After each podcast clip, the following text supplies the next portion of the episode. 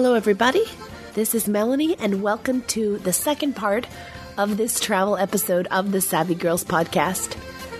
When I last left you, I was in Sudan and I didn't know if I was leaving. So sit back, put your knitting sticks somewhere safe because there's a plane to get on, and enjoy the show. Just an ordinary day, and it's all your state of mind. At the end of the day, you just got to say it's alright. Wow, is there ever a lot to update? All right, I am not sure where to begin. Okay, um, this is, I really don't know where to start. It has, a lot has happened. I didn't have batteries for the podcast machine, and I had no, I know they're everywhere, but I still, I didn't have any. I had no way to get any, and by no way, anyway, okay, blah. Start at the beginning. So when we last, when I last left you, I was in Sudan. I was wondering how it was going to work, if there was going to be drama at the airport, would I have to register, even though it had been under three days? The answer to all of those questions is yes.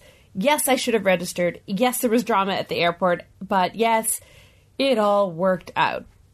So, if you're wondering about, I'm sure I'm going to forget some details. If you would like all all the details, I have been writing daily updates. I've been posting them on the Savvy Girls page, and they are there. And I, maybe we can link to them in show notes, and that will give you some more detailed and on the spot updates of what has been happening. But from what I can remember, and I am so exhausted, I can barely remember what I was doing. Actually, no, I know what I was doing. I've been editing podcast segments to sort of get caught up. But anyway, all right, so I went to the airport in Sudan. I was told by my host that they would try to get money from me, but I did not have to pay them anything. I did not need any money, which was good because I spent the last of the 20 American dollars I had with me on lunch that day. My host actually, my, he came home, he had a nap, he woke up, we went out for a lovely Greek lunch, well, well, everyone else in the city was at the mosque. There were there are a couple sort of clandestine restaurants open, and to correct, I did say the imam is calling people to prayer. It's the mu- muezzin. I, I don't know if I said that right, so I did mess that up, but there was no way to fix it in the last segment, so I am just saying that now. Anyway, we went to lunch at a we had a Greek breakfast was was essentially bread, just putting things on bread and I ate a whole lot of carbs, which was fantastic because I basically didn't eat for almost a full day after that. All right, so I was at the airport. Um, they said my ticket would be solved. Of course, my ticket wasn't solved. One person didn't know what was going on. The next didn't know what was going on. We waited, we waited, we waited. Eventually, somebody did reinstate the ticket. He said he could only print out the boarding pass for into to Ethiopia, not all the way to Paris. But don't worry, it'll be fine yeah, you can guess what happened there. We're getting to that. So I had to fill out an exit form, take it to this desk, take it to another desk. I went to passport control, and yes, it turned out I was supposed to register. The rule is if you're under three days, you don't have to register, but apparently either the rule had changed or they were trying to shake me down. They said if you were there even an hour, you had to register. Um, they were willing to do it at the airport, but it was going to cost 85 Sudanese dollars, which was something like seven dollars, but I had zero of any currency. There was no money in me or available from me since ATMs there do not dispense money from from outside the country. They're they're not international ATMs because the international banking companies have sanctions against Sudan. So I couldn't get any money. I explained this to the different people, went back and forth, got stamps and more stamps and and scribbles on a piece of paper that I couldn't read, and eventually they let me through. I didn't have to pay. I got on an airplane, flew to Ethiopia, to Addis Ababa, where I also could not take out money because my bank card, it turned out, had been left in Bangkok. So I had my credit cards, but nothing else. And at that airport, there was nowhere to use my credit cards except duty free, which didn't really have food. I was considering buying a thing full of chocolates, but I just I don't love chocolate and it just I just didn't. I didn't. And anyway, my almost entire four hour stopover was taken up with more drama, and I'm not even going to get into how many different people I needed to talk to, but let's, it's all written online in the update, but let's just say that my ticket did not work.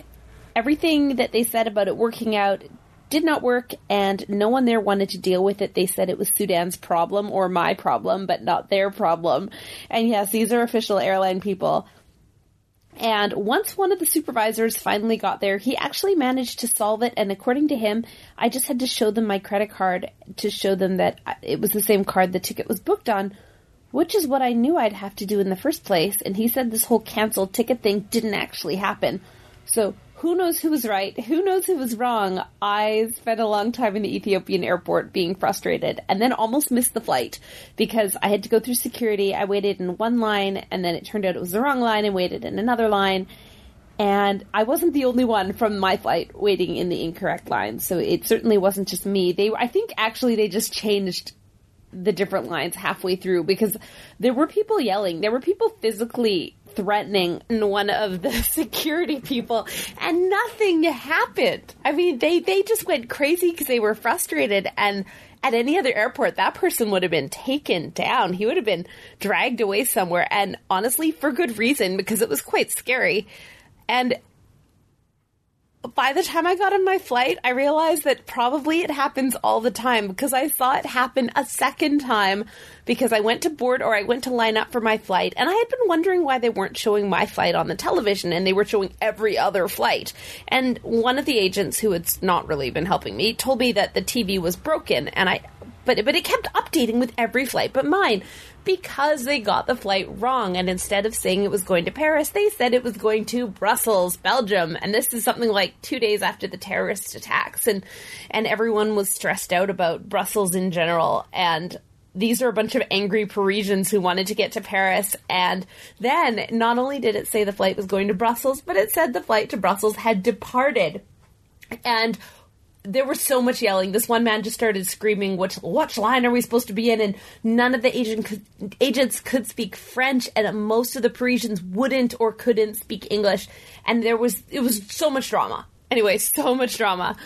But in the end, we got on the flight. I magically somehow got two seats to myself. I actually, by magically, I was crammed in with a bunch of other people and I moved this one guy clearly had expected as I did on the earlier flight I had hoped to get three seats so he could lie down and sleep because his wife she she had three seats and he had expected to get three seats and I just plopped myself down and just pretended not to see his dirty looks because I was not being crammed in like a sardine when there was this lovely room. So I was that person and you know what? I don't I'm not even sorry because he and his wife, the two of them together, could have cuddled or something, and I was alone, so too bad. Anyway, landed in Paris. We're up to March 26th. Landed in Paris. I was lucky enough to get to go to the Peninsula Hotel here in Paris for high tea, and let me tell you, it was amazing. It was probably the best thing in the world, food wise. I had had it. The, it was so good. It was they were works of art. High tea at the Peninsula. If you come to Paris, splurge on it. Go. You can share it. It's something like 45 euros a person, but you can actually get one and just share, and it's enough food. So go, go do it. It's a wonderful Parisian experience. I can't talk about everything on the podcast, um, but I had gone to Paris. I had expected to be here until the 13th. That had been the plan, and it didn't work out exactly how I had hoped it would work out. And I didn't want to stay in Paris because I was tired and it was just uh, depressing. And I, my, I was sitting in a cafe, basically feeling sorry for myself on the internet. And one of my friends, Petra in Prague, said, "Just come to Prague." So I looked up tickets, and there was a ticket leaving the next day on Easter Monday, going to Prague, and I it was really cheap. It ended up being under $200 return, which was about how much it would have cost me to stay in Paris for that time. So I hopped on a plane, went to Prague, and I spent four days with my friends in Prague. And we didn't podcast because I had no bank card, I had very little money, and I guess I could have used a credit card to buy batteries. But I just I just I didn't, and I feel like I should. But Prague was quick. It was only a couple days, but I saw Petra. I saw all these people who have been on earlier podcasts. I saw Alice, my pianist. I saw Esther, my friends. I saw her. She wasn't there. She's in Montreal, but I saw her mother and her sister, and it was just a lovely short trip. And we managed to. Petra and I drove out to Jablonec, where the button store is, and we bought some more Czech glass buttons, and some for podcast prizes. So that that was that. That was done, and then I flew back and. Well, now I am heading to Dunkirk. Renting a car, driving up, and there will be a completely different adventure coming up in the next few days, and I'm excited to tell you about that and to experience it. So that's, I guess, caught you up to where I am right now.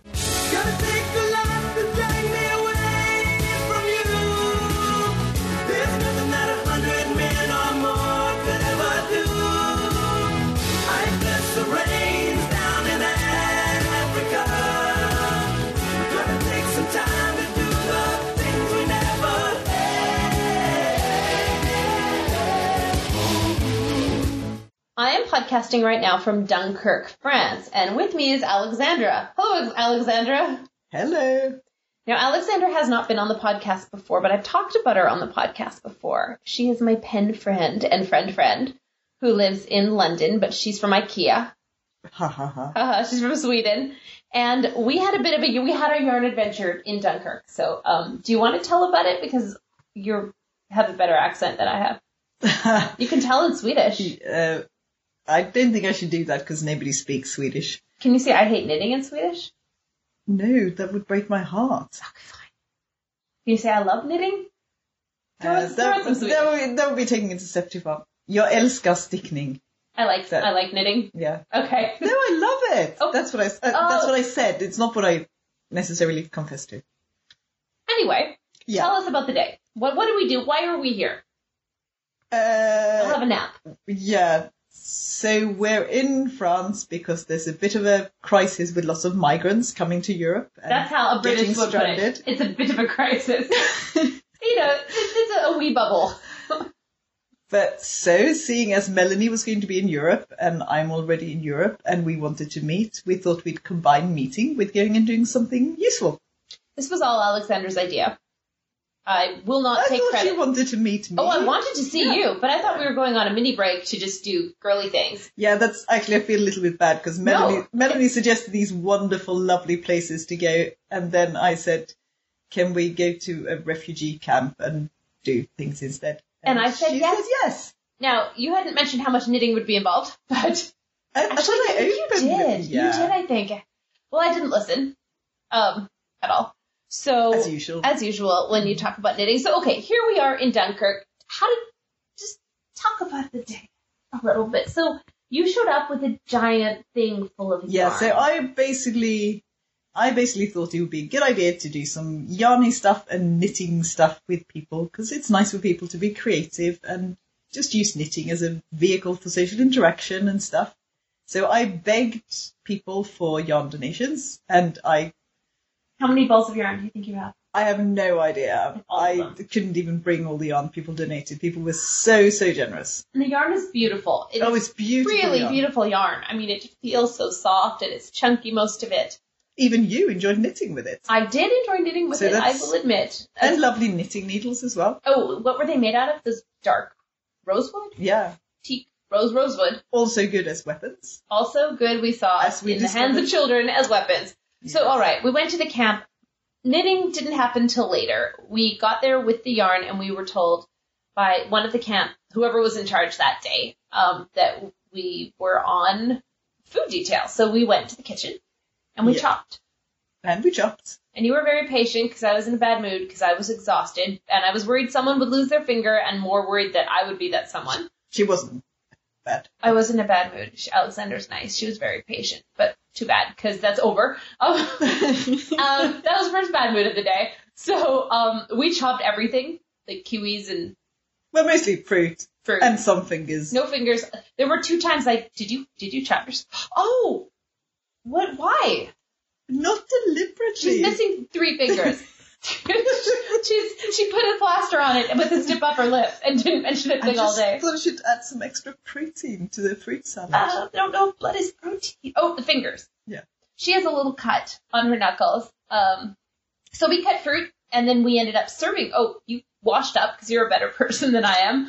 and then um, we ended up serving fruit at at a snack, a food cart where people, the refugees, come up to get their food, and everyone was really polite and queued up quite nicely. Apart from the ones that tried to insist that the two different containers of fruit salad were different. They and were they different. only wanted.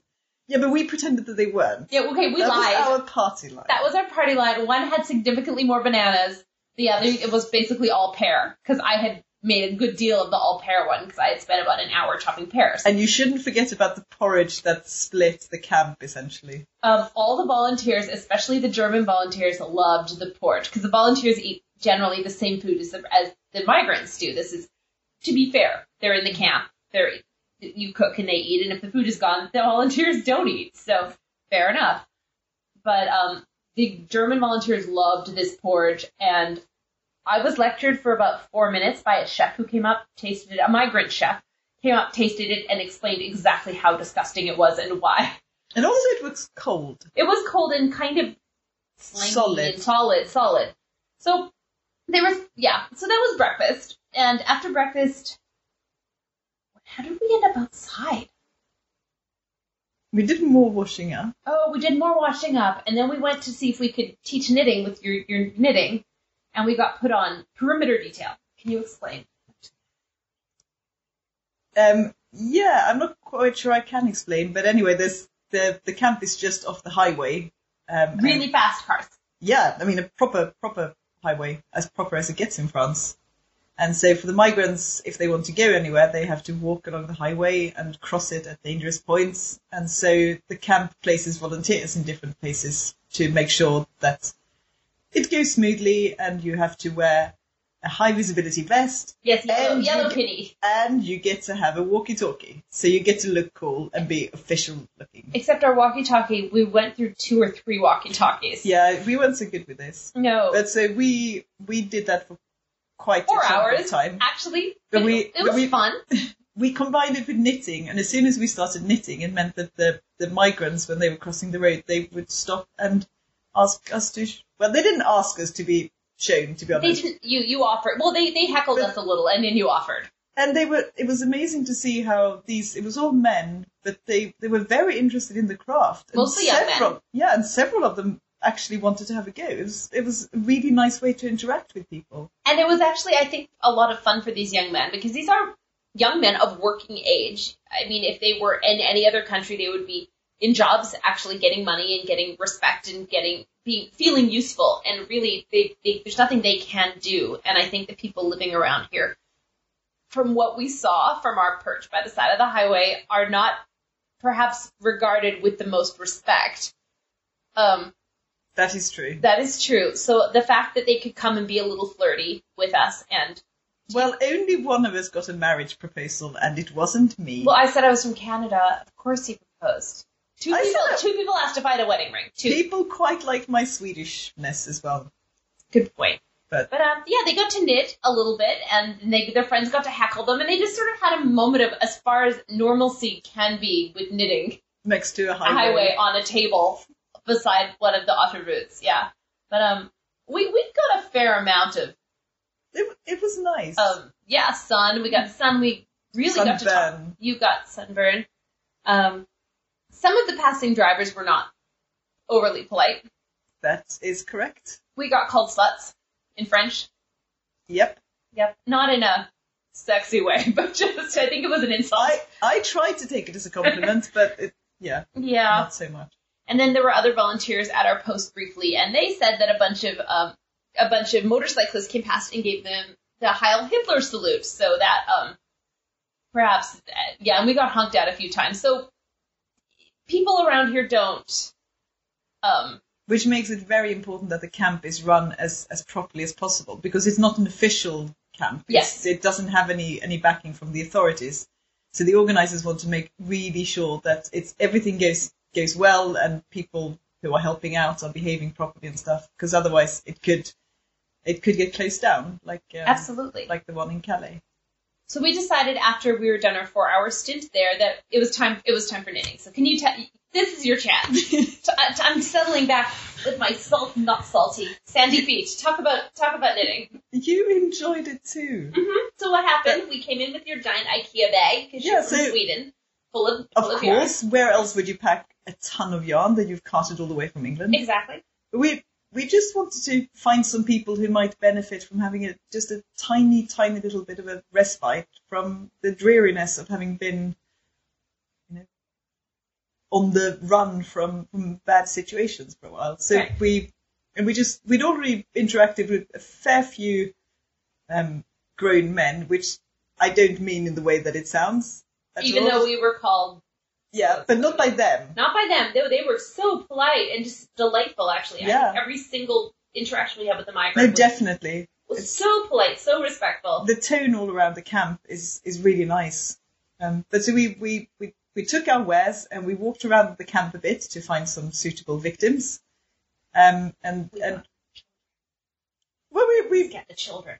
yeah, absolutely. We, No one's we, watching them. We, we saw some innocents playing, um, and we we just walked up and kind of saw if they wanted to do just some simple things with yarn and creative stuff, and and yeah, They pounced. no, it, it, it was great. We had dozens of kids who wanted to, to try out knitting or crochet or do little twisted cord bracelets or just anything. And we, it was just kind of, we didn't, we didn't try to teach properly or stuff like that. It was just informal and just allowing children to be creative and run around. And yeah, some of them tried to stab each other with knitting needles. Some of them used them to pound Yeah. on things. And also I've, I've never seen that much yarn tangled up. It was such a big area. Oh, it was And, everywhere. yeah. And there was one kid. Did you see the kid who was trying to tie me up the whole time as well? Yes, I saw the kid who was biking and some yarn had got caught in her bike, and it was But it was amazing to see Everywhere. how people just enjoyed themselves and just played with things. And and one there were there was a mother, at least one mother who came out and the woman at the beginning who started Yeah. knitting, and then she she took some yarn away and she took the needles away, and clearly she could knit. She didn't need a lesson. but, but several of the kids as well, and there were there were at least a couple of the boys who knew either to crochet or to knit before. So Mhm. it was it was nice to see that. Even though we may think that we don't have a lot in common, there's obviously lots of things we do have in common, and one of them is crafting because it's one of these basic things that, that people just do. So Yeah, and it was, you know, if people just thought about that and instead about how, I don't know, everyone is talking about how different people are right now, and this migrant crisis, it could be anybody. You know, yeah, they're really not that different, unless you don't like crochet. No, In which case they are. especially when you see the kids running around and being really excited about having made something Mm-hmm. with, with their own two hands and showing it off and stuff. So we made twisty bracelets, and Yep. twisty headbands, and twisty other things, anything twisty. And, So and some knitting and and, some some knitting. crochet and some just random running around with yarn. Um, They love the running. They love matching colors too. The kids love that. And not always the colors you'd expect is interesting. Girls were into bright colors, not necessarily the pinks, which was really nice to see. no, it was it was fun. So yeah, that's and now and then we went to look at the beach where the whole Dunkirk happened, Yep, and then we ate pizza and for you not pizza salad, and now we're back. a salad that didn't actually have any salad. So It had roll. yeah, that's but very no close. salad. No, there were actually no vegetables at all. There was only some fruit. No, there were um, what are those? Not Brussels sprouts, bean sprouts. No, Oh, that's true. Yeah, What it was probably called? well, it was probably alfalfa. Or alfalfa sprouts. But normally, normally with a salad, I would expect. They did use the word salad. This wasn't a bad Yeah. translation. They specifically said in French, artisanal salad. They didn't say that it was a salmon fruit salad, They didn't. which is No. so. That was interesting. It was a. It was an interesting day. A wonderful, wonderful day. And tomorrow there, we have some yarn that is left. So once Yes, we untangle it, we'll bring There are already people who've asked us if we came back. Like some of the children were saying tomorrow because they. Yeah. So, some of them have some English and obviously the useful words, and by now they probably know nitty. That's true. stuff. Hopefully not the swear words, Hopefully not. So yeah, which we I certainly didn't use any swear words. neither did I. At all. Not even one. Okay, I think enough for tonight, and we will check back tomorrow. Great.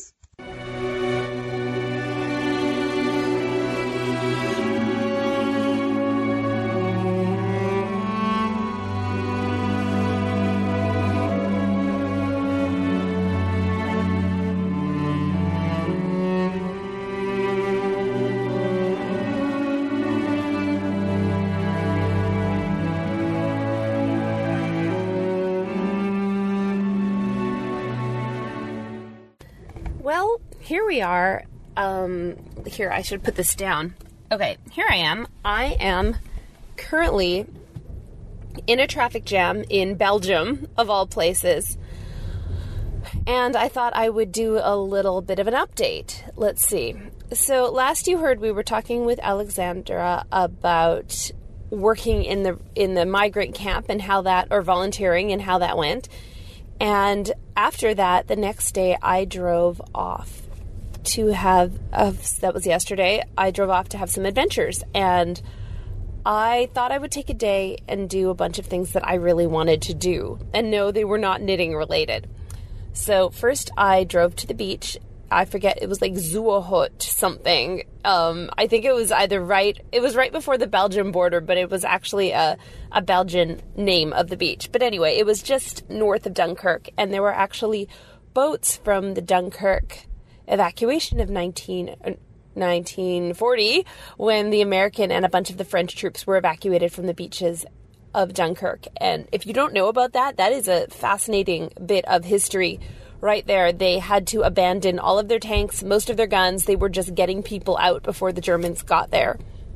And they did get a lot, not everybody, I think six out of seven, well, there were thousands, but six out of seven soldiers, if there were seven, got out. But some of the boats, and they had they had to get out in fishing boats because the big boats couldn't get to the land. So all these tiny fishing boats came over from Dover to get people out, and it was something like a three or four day operation and they got thousands of people out. So some of the shells of the old boats, because the waters were mined and some boats did get run aground also, the the shells are still there and they're they're visible at low tide. So I hurried. I didn't get there quite in time in the morning to see the boat, but I could see the, the tiny little the little masts mastlets or whatever was left sitting there just over the water with birds perched on them. So I saw those. And then since I have a car, I have rented a car, I thought, okay, I could hurry to return the car to Paris, or I could just go on and, like I said, spend a day. Wow, this traffic is very confusing. I'm being completely rerouted, so I may be very late returning the car. Here's hoping I won't. Anyway, I hope that maybe that's a policeman directing things. I really hope it is. Yes, that's nice. She's very grumpy. Oh, he's directing it's half and half. Oh, I get it. Unfortunately, I don't really know where I'm going to be going. Um, yeah, this is. I guess I just follow everybody else. Um. Oh gosh. Okay, I'm putting this down for a sec because maybe I could ask him where I'm going. That would be good to know. Oh, he's gone. Even better. Taboo. I don't know where I'm going. Um, well. There's a lot of trucks everywhere. Clearly, they're not pleased with this. Make a U-turn, then turn left onto the ramp to E E42. Pardon, pour aller à Paris, je dois être en cette direction? Allemal boka. Ah, okay. Alles. Okay, alles. Okay. I don't speak Flemish, uh, but that means everything sucks. So, okay. Then I will be on this road. This road, I will try to turn on this jammy jammed road. Okay. So, I may never return the car.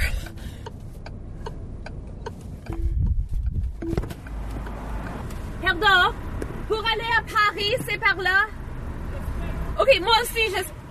Ok, France, c'est par là. Ok, super. Yeah, adventures. Okay, at least everyone's really nice. So, okay, I then I drove and I've been reading, well, not a lot. I wish I could read more, but I've read some books about World War One, and wow, this is some traffic jam. And there were a few sites that I wanted to see, so I ended up in Pass. I don't know how it's pronounced. Pass where the Canadian troops had basically. Wonder. Okay, this guy just got out of his car and he's walking over to another car. Passendale. I wonder if I'll get in. Right now, okay, right now. Yes. Right now I'm facing a whole bunch of cars. I, I'm trying to. I'm going to be trying to merge onto completely unmoving packed traffic that might be going in the wrong direction. But um, I, and I'm the second to merge, so I hope the woman before me is as aggressive as I plan to be.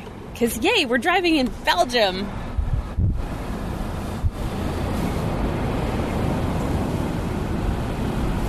Okay, let me go, let me go. Come on, good people. Thank you, truck who is not gonna hit me. Woo! Okay, I'm heading in a direction. who knows what direction it is? Um, this is the second route on my GPS. There was a giant car crash or some kind of delay um, on the main route, and this was my clever take the secondary route. And yeah, it's closed. Also, possibly the same thing. Who knows? But um, and this car, although it is an automatic, acts like a manual car a lot of the time and decides to slide backwards whenever I take my foot off the gas.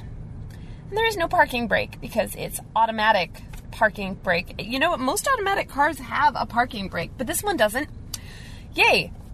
All right, so then I went to I think it's called Passchendaele, and it was a major offensive by oh the Parisian lady just ran out of her car and is running away. Okay, this actually looks like if the zombies attacked, what would be happening with people just leaving their cars. I mean, maybe she went for a jog. People like having good figures in Paris. Oh no, she's running away. She's running to the policeman. And she's sort of bouncing. Oh, she's still bouncing. It must be cold out there. Um, anyway, all right. So I'm trying to be serious. I went to this World War One site. Thousands of people died. It was one of those GPS signal lost. it was one of those up to their necks in mud situations in 1918 and 1917. There was fighting both years around there. And it's actually amazing to look down because they were gaining, the Canadian troops particularly were gaining the high ground here. And to gain the high ground, you're fighting upwards and you're definitely at a disadvantage. And thousands, I think 14,000 Canadians actually died right there at that, on that field at that site. And it was very it was a moment i have to say um, it was something i had wanted to see i'm really glad i took the time out to see it and i did then bruges i went to bruges because of the movie in bruges where it's violent and brad pitt is in it and anyway it was a movie i quite liked and it was in bruges basically they shot up all of bruges so i went to see that uh, the woman's bouncing running back Oh, everyone's getting out of their cars. Should I get out of my car? No, I'm now sliding backwards into a truck. Don't worry, Mom. I'm being safe. Oh, good. There's a whole there's a whole troop of us going off this unmoving traffic jam, and I assume we're doing a Yui and ending up going to Paris by somehow going into complete. Oh, good, a policeman. Okay, I'm gonna maybe he'll he'll actually talk to me. Uh. Pardon. Pour Paris, c'est par là ou par là Ok, alors je vais par là, je tourne et je retourne par ici. tourner et après ça, chaussée de. Ok, merci.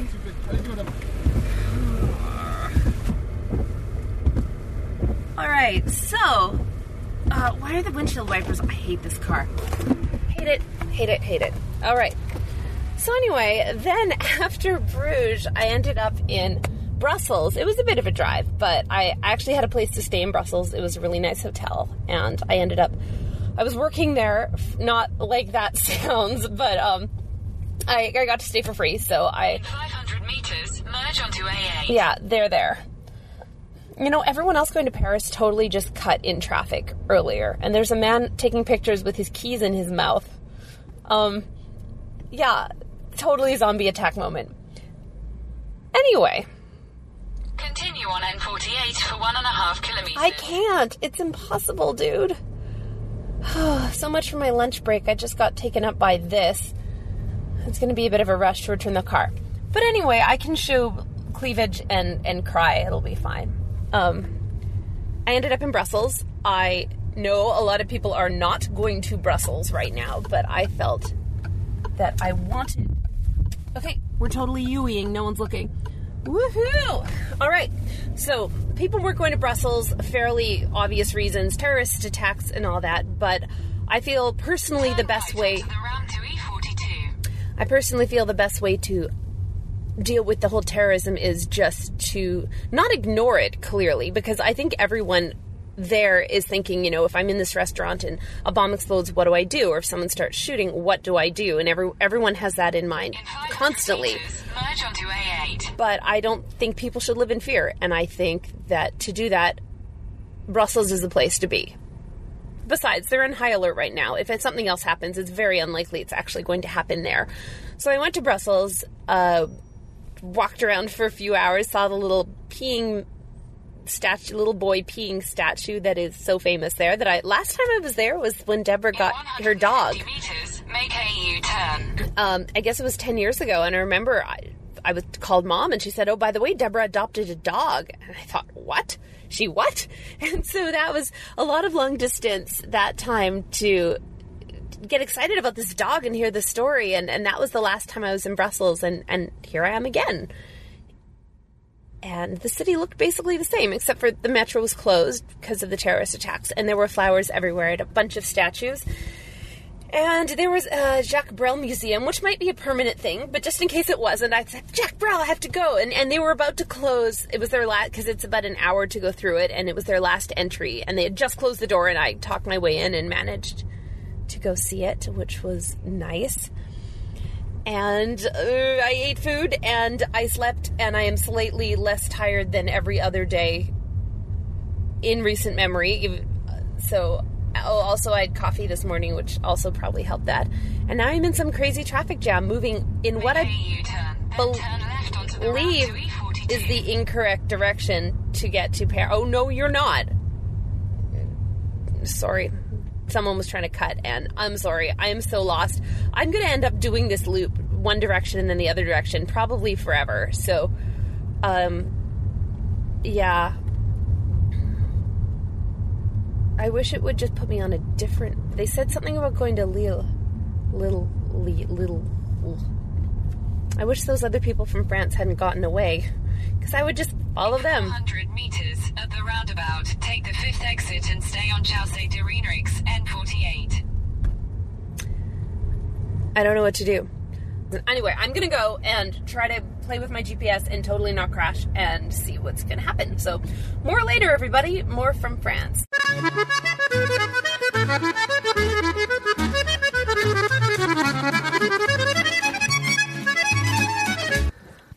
I waited a little too long to record this last segment of the podcast. I've been back for a couple weeks now, but I I've got plague. I have plague. I'm supposed to be on vocal rest. I'm not supposed to talk, but I want this podcast to be finished.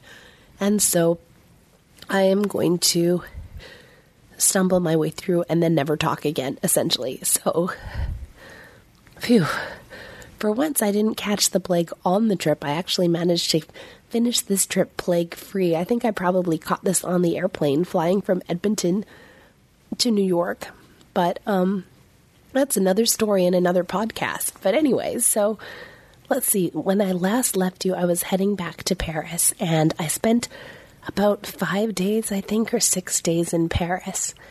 And I did all sorts of things during those days. I did spend a lot of time in the cafe at the corner of where I was staying, and that was fun. It was fun at first, except the waiter actually did get a little flirty. It was it was cute at first. He made me a, a latte art of a heart, which was fine, and then he he came over and asked my name, which which I suppose was fine, and then he came over and stood by me until I made him my friend on Facebook, which was somewhat less fine.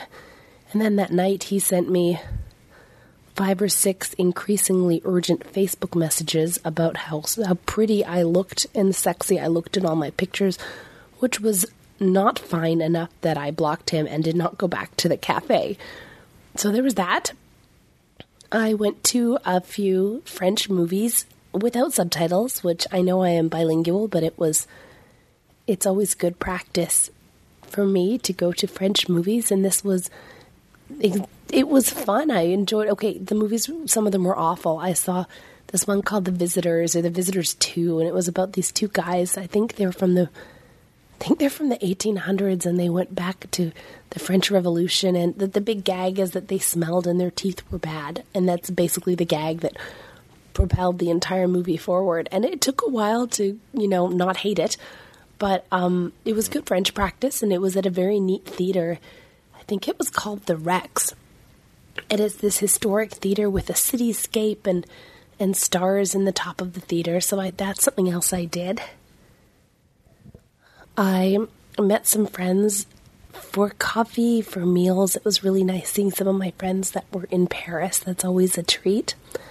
I wandered around the cemetery where Edith Piaf was buried. Um, they sell maps to the cemetery, but I was foolish enough to figure I could find it without a map, which eventually I did. But it took a lot of wandering in the rain. Surprised I didn't get sick then. And it was it was a it's a beautiful cemetery. If ever you are in Paris, go to that cem. It's, it's the cemetery. So that was something that's nice to do. I had the best cocktail of my life at the Peninsula Hotel. So if one is in Paris and willing to spend far too much money on a cocktail, that is the place to go. Oh my gosh, it was just so good. I don't even really drink, and it was just so good. What else? I took the subway or the metro basically everywhere. I walked around the Tuileries, I Tuileries. I walked around by the Louvre. I walked on the different bridges. I sat by the Seine. I went to a couple museums. Um, I walked around the Jewish district, the old Jewish district with a falafel. If you're in Paris and you, you find the falafel place, that's that's the old Jewish district. I lost knitting. I lost the Cabernet hat that I made that I loved. That got lost, and I lost a shawl that I really, really also loved. I it luckily I I think I can knit it. I just need to figure out the pattern and I plan to reknit that, or maybe, maybe there's a chance I can I can still get it back. I think I left the hat at the mall, which just shows going to the mall when you're in Paris is punishable by lost knitting. But I think I think this the shawl might be at a pub, and I should just call them before it's too late. I, you know what? I, I like Paris. At, at first, I, at first I didn't. I don't know if I've talked about this already in the podcast, but at first I don't know, everyone just talks about how romantic it is and and Paris and I sing about Paris all the time and it seemed to me that it was it's a symbol of romance and I was there alone and maybe there was supposed to be a romantic encounter there that in fact there was not. That might have been part of this trip, which did not help things, but after I went away to Prague and then came back, I really was able to enjoy the city, and I'm really glad I, I did. It was lovely staying in a in a flat. it was really lovely staying in a flat in my friend's friend's flat, and so having not a hotel but my own tiny tiny little flat, which was just fine. I went to a laundromat, figured out laundry, which wasn't all that hard except actually it wasn't. I needed someone's help because I'm I was kind of an idiot and couldn't figure out how to close the door of the machine. But that wasn't a language thing. That was just Melanie being an idiot thing.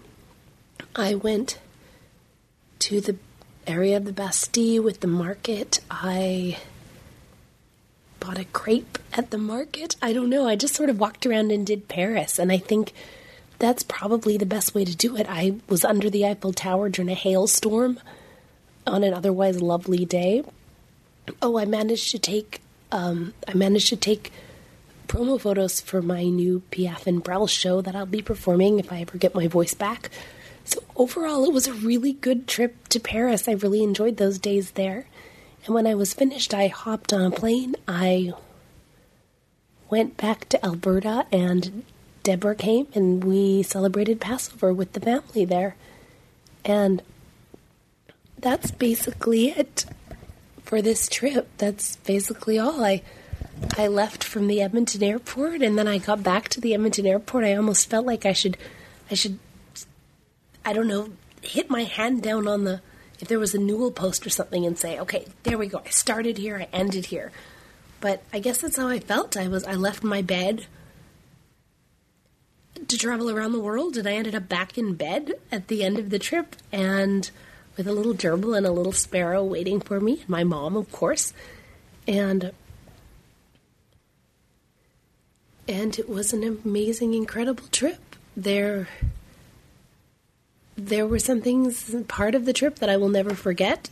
I met so many wonderful people. I'm hoping I will continue having contact with with some of the people I met, and I hope to go back. I mean, you never know, but I would love to go back to any of the places except maybe the airport in Ethiopia. I think I could skip that, and that's it. I guess that that was this adventure. I really, I really shouldn't be talking because I need to be able to sing for the next adventure, which is coming up soon. So I guess that's it. Thank you so much for being with me during this adventure. And next up, Deborah and I are going to Maryland Sheep and Wool. And after that, I am going back to Europe for another tour. But this one, I'm just going to, I'm going straight there. I'm not going via Asia and Africa. So it's, it's comparatively a small little hop. That still leaves plenty of time for knitting, though. Don't worry. It's neat and it's sweet, it's a ding dong treat. Socks for little feet. Just knitting with your knitting friendly fun. Knitting's good for everyone, and that is why we sing this knitting song. Let's knit one purl, two. What's a doozer gonna do with a gall? Darn ball of yarn and stitch three drop four. Pitch that knitting out the door right now. Thank you so much for listening to this episode of the Savvy Girls podcast. If we've made it this far, I survived my trip. Hooray! I'm recording this at the beginning of the trip. I'm so curious what's going to go wrong, what is going to happen. But if you, in, assuming I'm not in a harem or in jail, you can reach me at wait, you can you can reach me at melanie at savvygirls.ca, Deborah at savvygirls.ca, podcast for Savvy Bro at savvy for Savvy Bro at podcast podcast at savvygirls.ca for Savvy Bro. We are on Twitter. We are on Facebook. Savvy Girls PCast for Twitter. Savvy Girls Podcast for Facebook. We are around, and please contact us. We love feedback. Reminder: hate mail will likely be read on the show. So if you want to air your views and you feel they have to be negative, bring it on. But meanwhile, see you next time. Deborah will be back. Who knows what's going to happen? Savvy Mom will likely be there. And yeah, tend to your knitting, kitten.